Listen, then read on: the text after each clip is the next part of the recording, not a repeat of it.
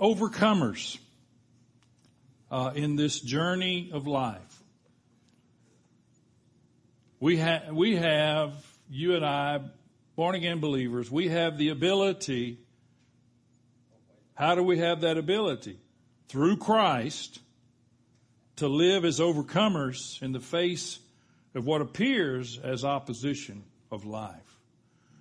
We live in an age, and particularly the last 18 to 20 months, when we have had multi opportunities to be faced with obstacles, life circumstances, difficulties that would challenge us and that would knock us off of our game, so to speak. of course, that's my next introduction is that life, people, and circumstances will throw obstacles at us. And no one under the sound of my voice is sitting wondering, wonder what he's talking about. no, a lot of you are thinking, I could write the book. And so we're going to deal with stuff. Our enemy has a strategy. The devil has a strategy in this, and that is to cause you and I to feel separated from the Father. He would love for us to say, where's God in all of this? I don't get it. Where's God? Where's God in what I'm facing? The difficulties, the decisions. And, and if he can cause us to feel separated from God, he'll cause us to give up. And there's imagery all through the scripture, especially the New Testament, of the dropping of the hands. You plow for the kingdom of God, but when you, when you're challenged, you drop your hands. You've basically given up. And the devil would love for you to give up. Now, uh, he's not necessarily looking to remove us. I mean, he, if he can remove you, that's fine. Uh, but what he's really wanting to do is to make us ineffective. If he can get us to give up, if he can get us to succumb, if he can get us to drop our hands and not be effective or productive in the kingdom and for the kingdom of God, the devil has won. I've always said that if there's a stalemate between God and the devil, the devil wins. Our intent in this whole matter is that we will not succumb in defeat to whatever we face. You've heard me say numerous times that one of my greatest um, concerns are people that I meet who have allowed circumstances to cause them to be knocked off their game, derailed in their walk, and set aside, overcome with depression, overcome with all kinds of things that that is just holding them down. We're not talking about whether they're going to heaven or not. We're talking about whether they're effective or not. And we are not just in a waiting room. I, I, I think I have it somewhere, but I don't. When I was a teenager, I, I, probably in a class in high school, I don't know, when I should have been paying attention. I drew, I just took a piece of paper out and I wrote and made it really nice and pretty and filled in. And uh, it, it just basically said life is the waiting room for heaven. That's horrible theology. and for, you know, it was nice that as a teenager I was interested in those kinds of things, but life is not the waiting room for heaven. I mean, obviously we're going to go to heaven when we get done here, but we're not just waiting. Like Sean said, we're doing something and we got to be effective. And for us to be effective, we got to be overcomers. That don't mean that we're always, you know, just bubbling up with joy and whoo, no matter what's going on. But it means that we overcome that. Well, John 16. We read about Jesus we don't just read about Jesus. And if you have a red letter Bible, these letters are red. John 16, and, and, of course, he's been talking and telling them about the Comforter, about the Holy Spirit coming. Uh, and I, am not going to go try to read all of that, but uh, I'm going to start reading in verse 25. If you could stand while we read God's Word, I'm going to start at verse 25 and finish the chapter. Again, reading from the English Standard Version, I have said these things to you in figures of speech. The hour is coming when I will no longer speak to you in figures of speech, but will tell you plainly about the Father. In that day you will ask in my name, and I do not say to you that I will ask the Father on your behalf. How about that? What's he saying? You're going to ask the Father. For the Father himself loves you because you have loved me and, and you have believed that I came from God. I came from the Father and I come into the world and now I'm leaving the world and I'm going to the Father. His disciples said, ah, now you're speaking plainly and not using figurative speech. Now we know that you know all things and do not need anyone to question you. This is why we believe that you came from God. Now, if I was standing there, I'd have went, yeah, right. What do you think Jesus said? He answered them, do you now believe? You know what he said? Yeah, right. Behold, the hour is coming. Indeed, it has come. He says, no, if you think you believe, let me tell you something. When you will be scattered, each to his own home and will leave me alone. Yet I am not alone, for the Father is with me. I have said these things to you that in me you may have peace. In the world you will have tribulation. By the way, in the Greek, more accurately, and your Bible probably does this, that will, the, the, the word will is not there. So really and truly it should read, in the world you have tribulation, but take heart, I have overcome the world. You can be seated. I, you will, or you have tribulation. Life happens. That's a lot cleaner than some of the bumper stickers I've seen and some of the things I've heard people say. But life happens. I'm not trying to give us a downer today. I'm not trying to, to cause us to be depressed. I'm not trying to say, you know, just get ready for the mully grubs. No, that's the whole point. You don't have to succumb to the mully grubs because life happens. You can, or you, you do, some people do. But I want to tell you something today that, that's not going to work in feel good, seeker sensitive, tell me what I want to hear churches.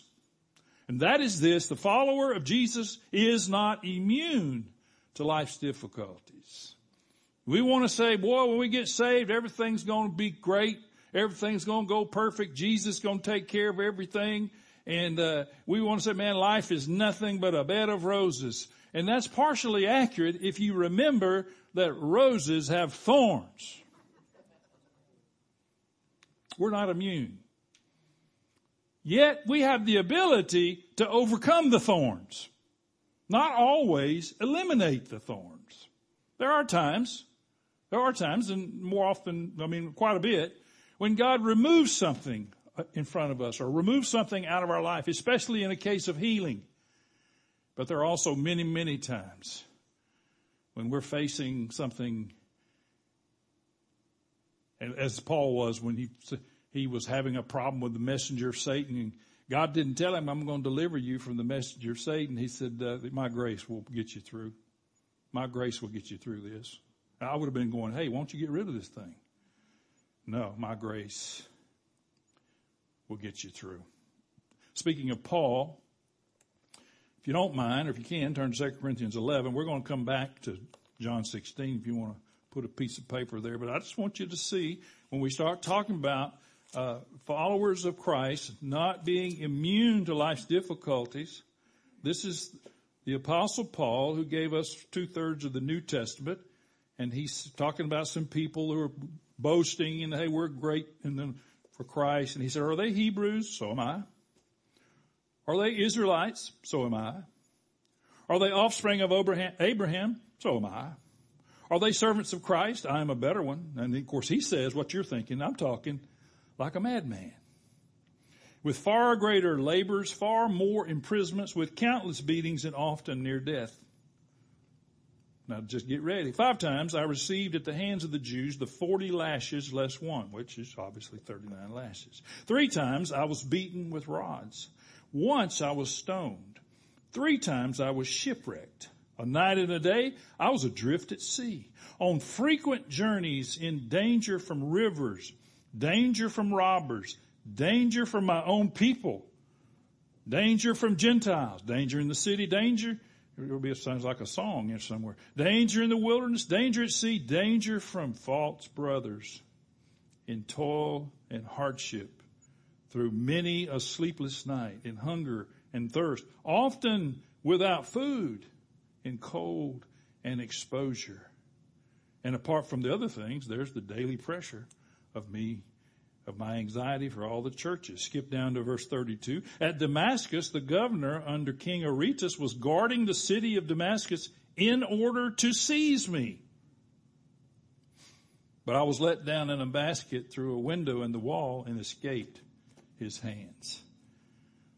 Smooth, easy going life right there, huh? But here's the guy who teaches us how to overcome. And he didn't say any of those things got removed out of the way, but he learned how to overcome them. He learned to step up. Jesus said, I've spoken these things to you. I've told you that things are going to be tough so that you, in me, don't miss that, in me, you may have shalom. In me, you may have wellness, completeness. In me, you may have peace. You're only going to find that peace in Christ. And then he said this. He said, in the world, all right, everybody who's living in the world, raise their hand. I love some of you didn't raise your hand. That's so funny to me. In the world, you have tribulation. You, in the world, you do have tribulation. And you will have. All, that is accurate, but it's to, to say that you only will have is not accurate. You got it now. Tribulation is, by the way, is a word that means pressure. It's the, it's the word they use to describe the process of, taking John Anderson's old chunk of coal and turning it into a diamond. You're going to be a diamond someday, but before you get there, you're going to get squeezed.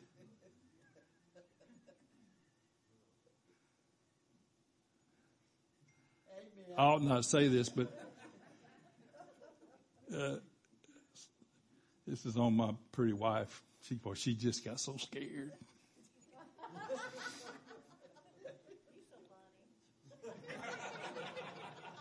I know what that means. Somebody said something about blondes have more fun, and she said, "Yeah, but blackheads get squeezed more."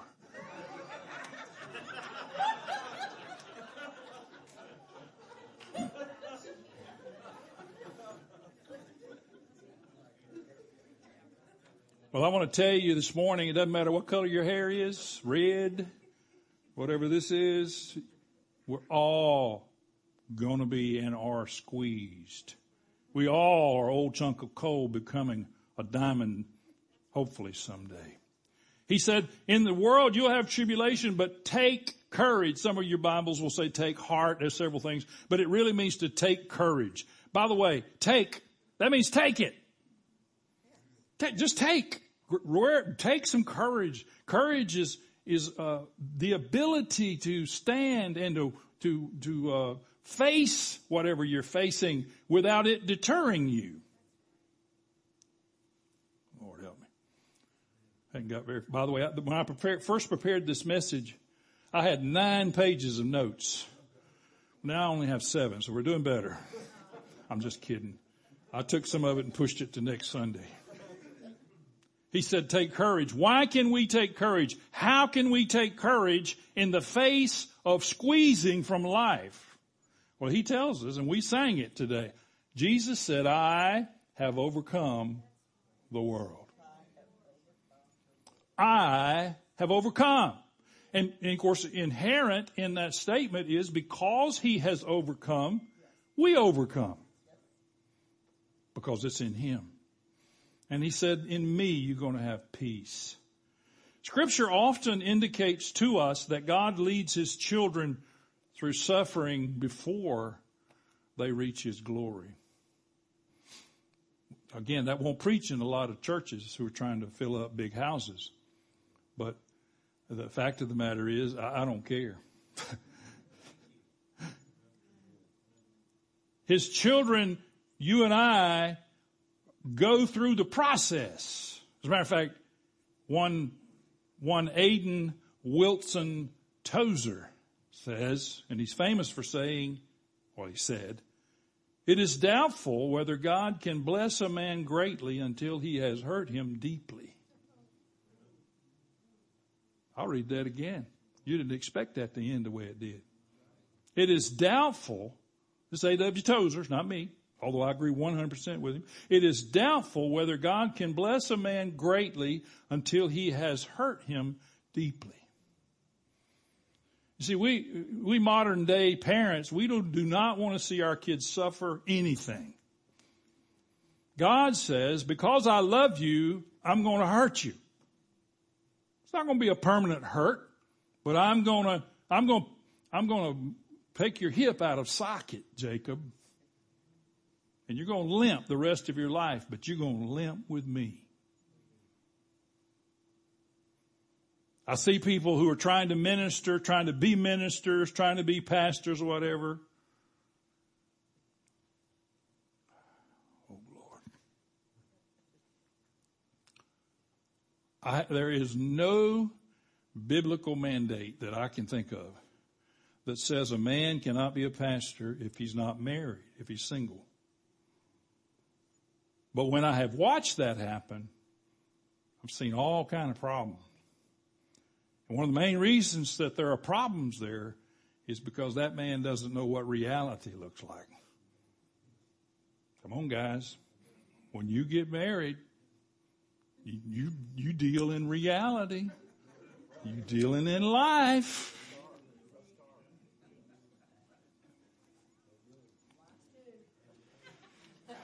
Well, wives too. But that, that's a, a, a no-brainer. We already know that.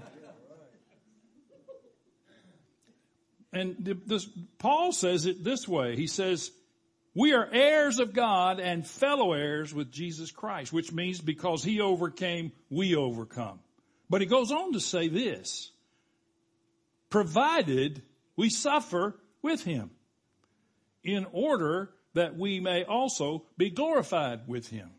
And I don't want you walking out of here thinking, well, I need to go find something to suffer. You don't have to look for it. It will find you. The, the, the uh, purpose and the, the goal is not suffering. The goal is what we get from that challenge and how we meet that challenge. What are we going, is it going to knock us off of the pathway that we're on? Is it going to stop me? And I say that because I know way too many people that have. The word overcome in these verses, most of these verses, the word overcome is a word that simply means to have victory in the face of obstacles. The obstacles may or may not be removed, but whatever happens, that we have victory over the situation, over the obstacle, that's overcoming. A guy named Kenneth Wuest, I think he's a Methodist commentator. I've used his material several times. I think he's very good. He describes this word, Nikeo.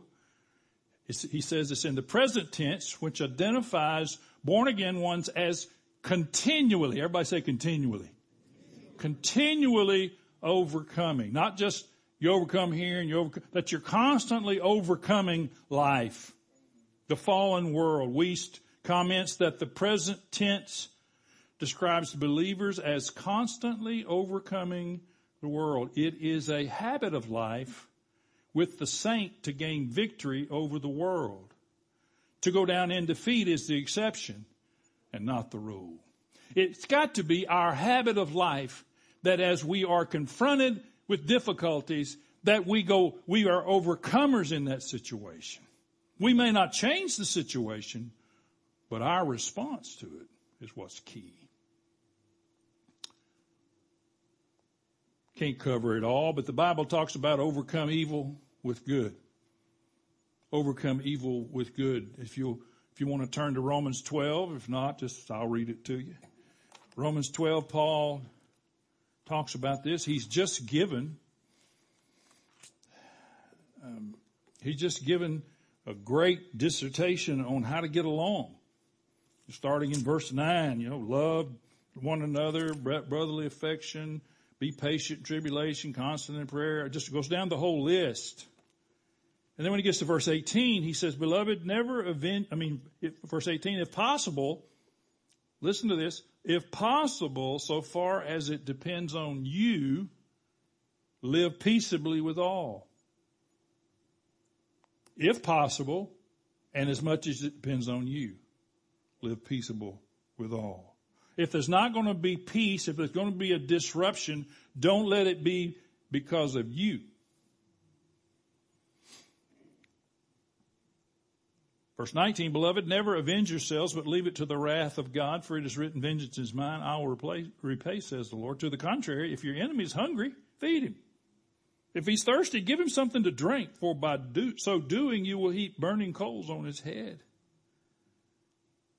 Do not overcome, do not be overcome by evil, but overcome evil with good. You and I are always tempted to be overcome by evil. What is evil? So we want to think about demons and ghosts and those things, and that's part of the package. But the truth is, what is evil is not limited to the supernatural or the demonic realm or the immoral realm. What's evil is that which is worthless. That which is useless. It's really, and I'll get to this in a moment, but it's really what is evil is that which has the absence of goodness. So it's not just being demon possessed and playing with Ouija boards. None of that's good. But it's also what in, what in your life, as we sit here, or you sit, I'm standing, as we're here today, what is it in your life that you can dispense of that is worthless or useless in the grand scheme of your life? What is it that you embrace? What is it that you're holding on to that is keeping you from getting where you're supposed to be in God? That's evil. Whatever it is. Now, I'm not going to give examples. Good, conversely, is that which provides a benefit.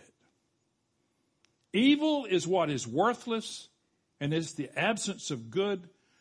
Good in this verse is that which provides a benefit. Is your life a benefit? Because we get inundated with opportunities to embrace things, ventures, relationships that are useless and worthless. And when it comes to our being productive and effective for the kingdom of God, these things get in our way. They're evil. And when our, in our relationships, which is really what Paul's dealing with here, in our relationships, do, do not let that which is useless overcome you but overcome that which is useless with good. In other words, make yourself beneficial to somebody. And he, he gets real specific. If you have someone in your life that is bugging you, bothering you, holding you down, trying to, uh, give them something to eat. Give them a, a bottle of water.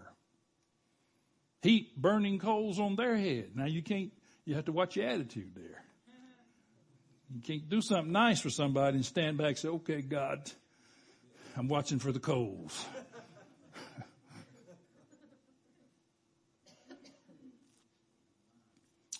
I've, I've told this story before, but I remember as a, as a 19 year old standing in front of the Southern Baptist Church we were part of at the time, and we were troublemakers. We were tongue talkers already, and uh, some of the people there didn't care for that. And uh, uh, uh uh, I was teaching a Sunday school class. I was a children's church pastor. I don't know what else I was doing. But anyway, lady got up, just gave me down the road.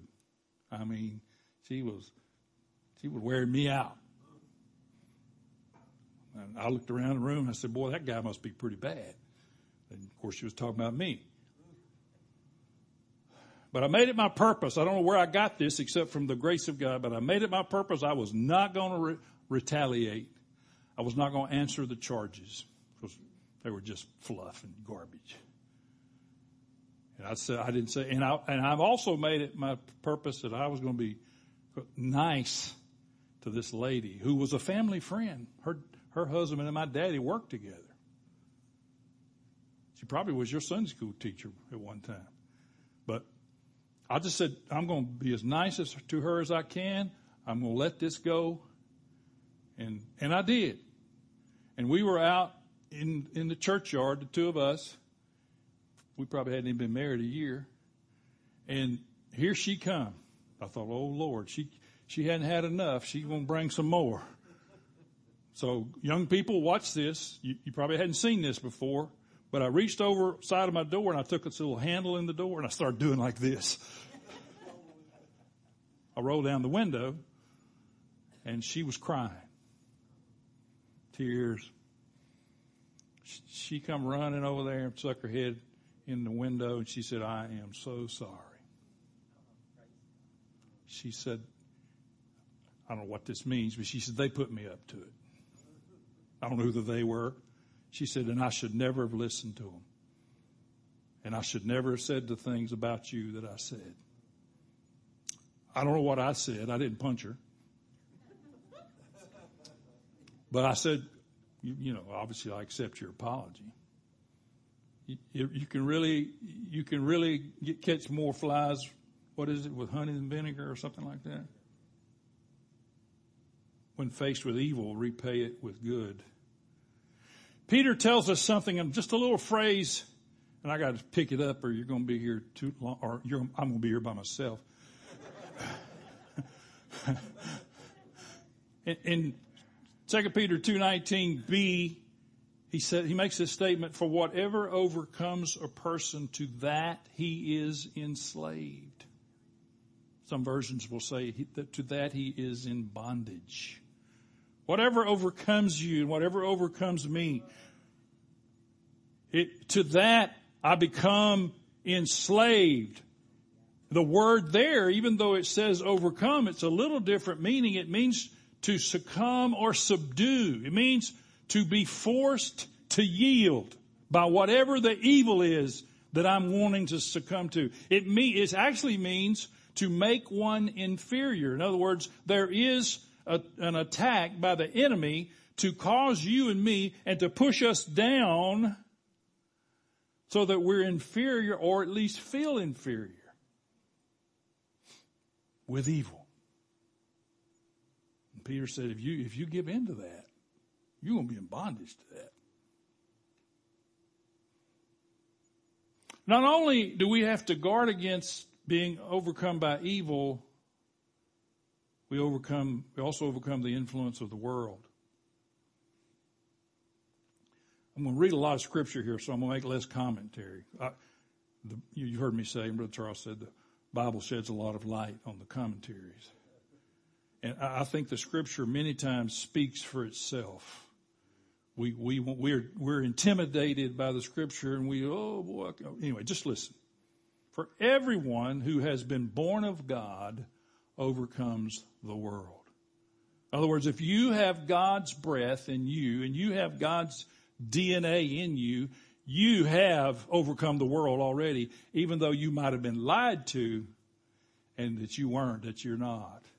And this is the victory that has overcome the world, our faith. And our faith is not in being, being overcomers. Our faith is in Jesus Christ. We need to make sure that the object of our faith is not what Jesus does, but it in who Jesus is. He says, who is it that overcomes the world except the one who believes that Jesus is the Son of God? That's the overcomer. And when, when John is using these writing these verses, he's using the word world there. And that word simply means the world system that is alienated from and opposed to God. That's the world system that does not know God. It's alienated from God, po- opposed to God. Do we see or hear anything today that would indicate that society or the world system is in opposition to God? Well, you've been living in a cave if you haven't heard or seen that. And yet ringing in our ears are the words of Jesus, I have overcome. We got the world as in Romans 12, 1 says, uh, do not be conformed to this world. And the J.B. Phillips, which is a great translation and paraphrase, I'm not sure what he called it, uh, says, do not allow the world to squeeze you into their mold. The world would love to squeeze you into their way of thinking.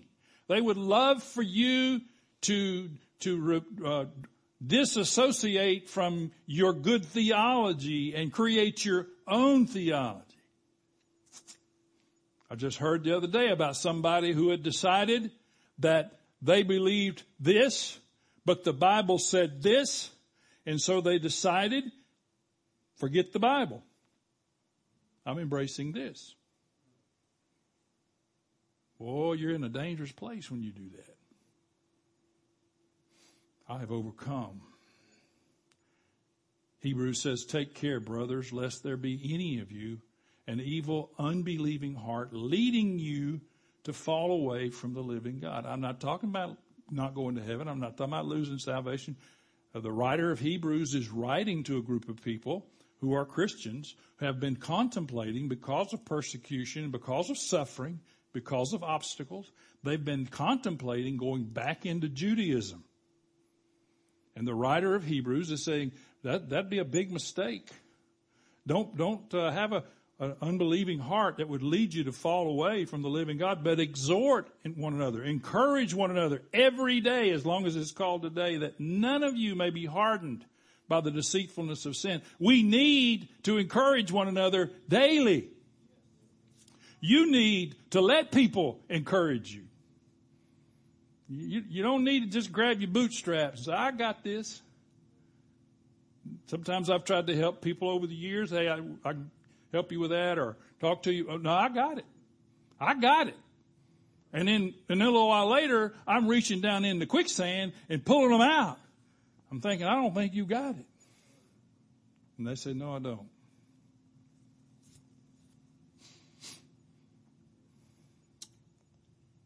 Colossians 4 4 says this Luke, the beloved physician, greets you, as does Demas, which is one of their cohorts, one of their travelers, one of their, part of their ministry team. Demas.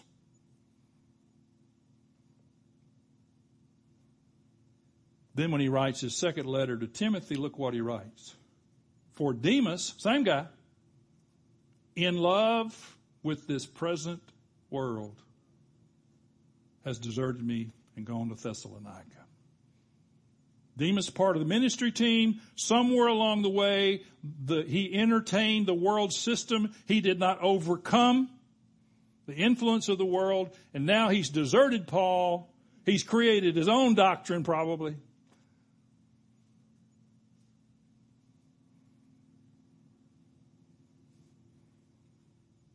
First Timothy, he writes, holding faith and a good conscience by rejecting this, some have made shipwreck of their faith, among whom are Hymenaeus and Alexander, whom I have handed over to Satan, that they may learn not to blaspheme. You don't want to be handed over to Satan so you can learn not to blaspheme. Again, we're not talking about heaven. We're not talking about whether they're saved or not. We're talking about he's handed them over because they have made a shipwreck of their faith.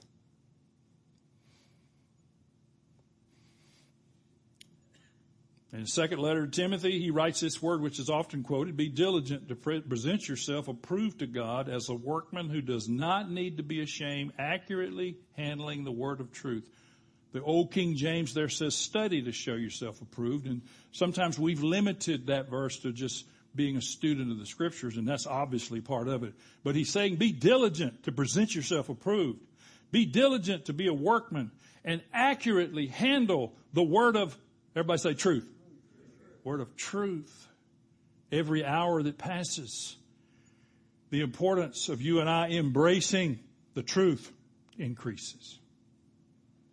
The necessity of us not compromising the truth grows every day because there's so many other possibilities.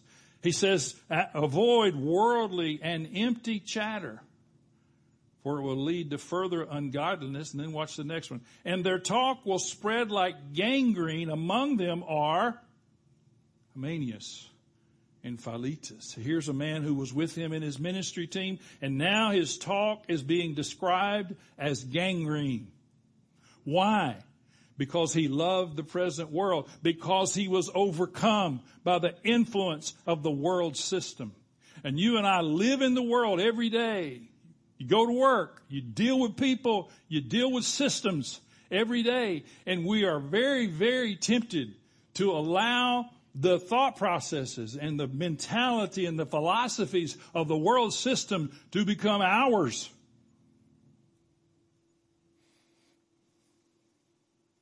He describes them as men who have gone astray from the truth, saying that the resurrection has already taken place. They upset the faith of some. Over the years, I have watched people stray. I have watched people come up with false doctrine like the resurrection already taking place, resurrection of the, of the saints. I've watched people slip off into uh, ideas, and, and, I can't even describe some of them because I'd be embarrassed. But, but I'm going to tell you this. Not one time, not one time in the, I don't know however long, I've been a Christian, I've been licensed, I was licensed to preach in 1974. Not one time have I met a person who was rightly submitted to godly authority whoever got into that nonsense rightly submitted. Accountable is maybe a better word. Not one. I've seen pastors get out of get, get out of whack, but I hadn't seen one pastor who was accountable to somebody, really accountable, get off into lagoons and create their own doctrines. It hadn't happened. Finally, we're to overcome the wicked one. A reminder that when we start talking about overcoming the wicked one, that Colossians says when he had disarmed the rulers and authorities, he made a public display of them having triumphed. Everybody say triumphed. Over them through him. Jesus was the victor at the cross and at the resurrection that he made an open show, an open display of the enemy and his train of imps, demons, triumphed over them I've told you this before. The word triumph there carries with it the word trophy. In other words, he, the, the devil and his army became the trophies of Jesus Christ in victory. Just never, never forget that. But we also are reminded that Peter said, be sober minded, be watchful. In other words, watch what you're doing. Your adversary, you do have an adversary, the devil, prowls around like a roaring lion and he's seeking someone to devour. He's seeking someone to knock them off of the rail. He's seeking someone to cause them to be depressed. He's seeking someone to take their attention off of the truth. It could be you, it could be me. Thank God, our hope to God is not. But we overcome when we stand. And when we allow the grace that God gives us to get us through that thing. He says, I have written to you, fathers, because you have known him who is from the beginning. And then he says, I have written to you, young men, because you are strong. Now he's not talking about barbells. You are strong and the word of God abides in you. And you have overcome the wicked one. There's no accident that those two sentences are together. Because of the word of God that abides in you, then you are able to overcome because you have the truth. And when you have the truth, it will set you free from all that other stuff. Please let the word of God abide in you. You say, what does that mean? Yes. That's what it means. Let the word of God abide in you. And you do that, you will find a natural ability to overcome when the enemy or the world or evil comes your way and wants to tempt you to take a detour. If you're abiding in His Word, you won't do that. You will, you will say to yourself, that does not witness in my spirit because I've, I have hid God's Word in my heart that I might not sin against Him. And when that bumped up against what was in my heart, I said, uh, uh I'm not going there because the Word of God abides in you.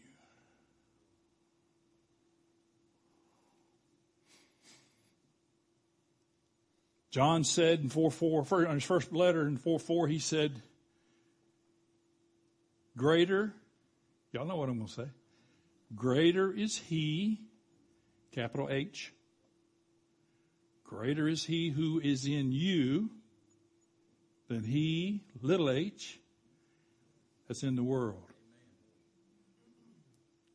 Greater is he who is in you than he who is in the world. Greater is the power and the strength and the grace that is within you, residing within you, than the, than the power and the strength of the evil one who's running around trying to find somebody to devour. By the way, I like the fact that it says, Peter writes that he's, he's ro- uh, roaming around like a roaring lion. Because, as we said, he's already been defeated. If we don't believe his lies, he has no place. 1 John 3 8 said the reason the Son of God appeared was to destroy the works of the devil. Did you see the first two words of this? The reason. Why did Jesus come? Well, among, among other things, the reason was to destroy the works of the devil. It's the works of the devil that would hold you down. We do have the ability to overcome the wicked one. We do have the ability to be strong like these young men. And some of us can, might need to work on being strong like young men. But they were strong not because they were young, they were strong because the Word of God abided in them.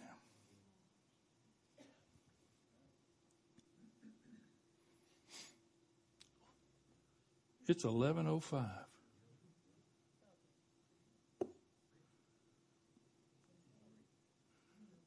And they overcame him by the blood of the Lamb and by the word of their testimony and they did not love their lives to the death.